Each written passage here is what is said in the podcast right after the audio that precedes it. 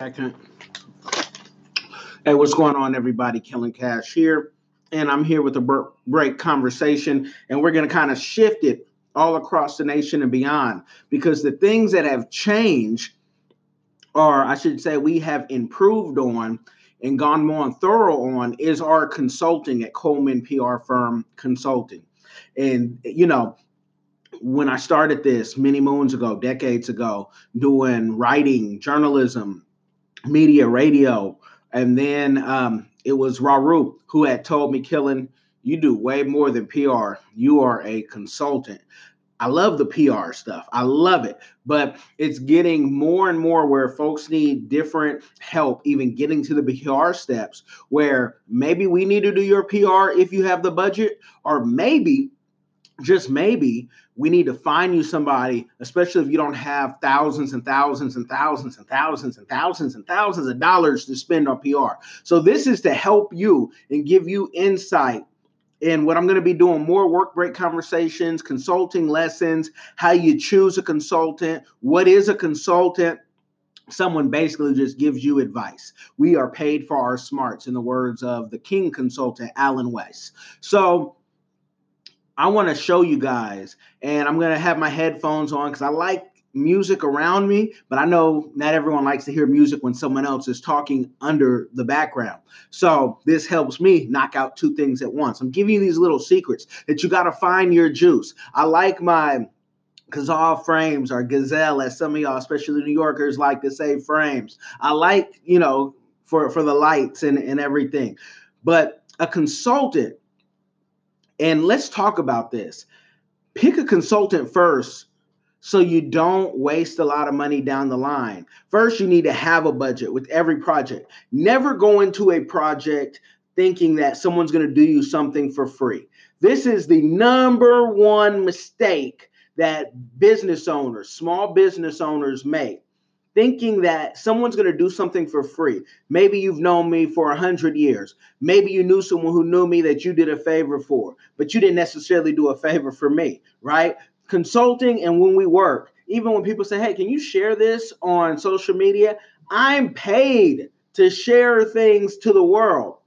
So if I'm paying for your service and you're not willing to pay for mine, automatically the answer is no, not happening, can't happen, because that wouldn't be fair, right? Oh, but it's just posting. Okay, well, I want to come into your grocery store, into your business, and just do this, this, and this.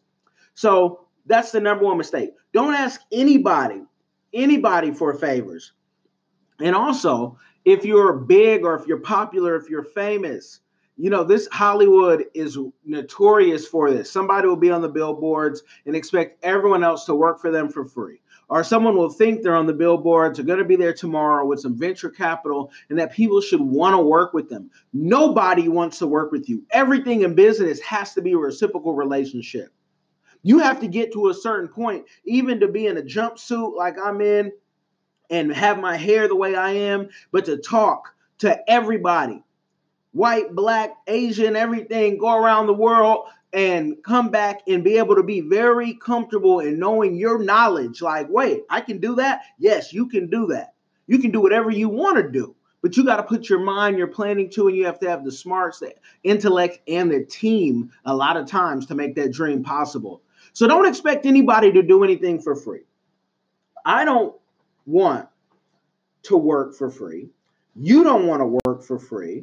Nobody wants to work for free. So there is no working for free. That's the consulting one-on-one. Oh, but Killen, if we're all unified, we can make a big bubble. Hey, my hashtag that I created, go check it out on any of the social medias. With unity, we all win. I agree. But you have to be fair. And unless you're coming from a place of broke, if you're broke, we don't believe in poor, because poor is that mindset, right? But if you are broke, get with another maybe broke person or someone who's higher up that has the same mission as you. T D Jakes has a great sermon on uh, confidants, comrades, and um, constituents. Check that out and see what the difference is. I spoke about it on other YouTubes, and you can maybe find it, but check it out. We always want to cite the people who give us that good gab, right? But I say that to say, don't ask anyone for free.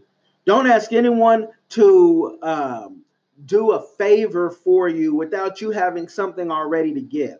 I don't do that. If I'm asking for something, I want to know, what can I give you for this? Because it's only fair. And I know that people only do things that benefit them, that interest them. So that, that's fair. Fair is fair. Right is right. Wrong is wrong. Don't ask for free. Don't expect anybody to do anything for you. Not happening. These are going to be short and sweet. These are going to be these tidbits that you get. There is no picking of the brain. No picking of the brain. I may do videos on the same subject that they sound similar, but that might be a whole nother title. No picking of the brain. You can't get this brain unless you put down some invoices, unless you're willing to walk us into an office that can benefit us.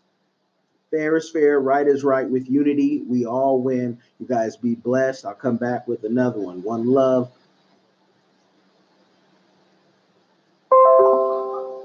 Hey, what's going on? One second, we're going to start right.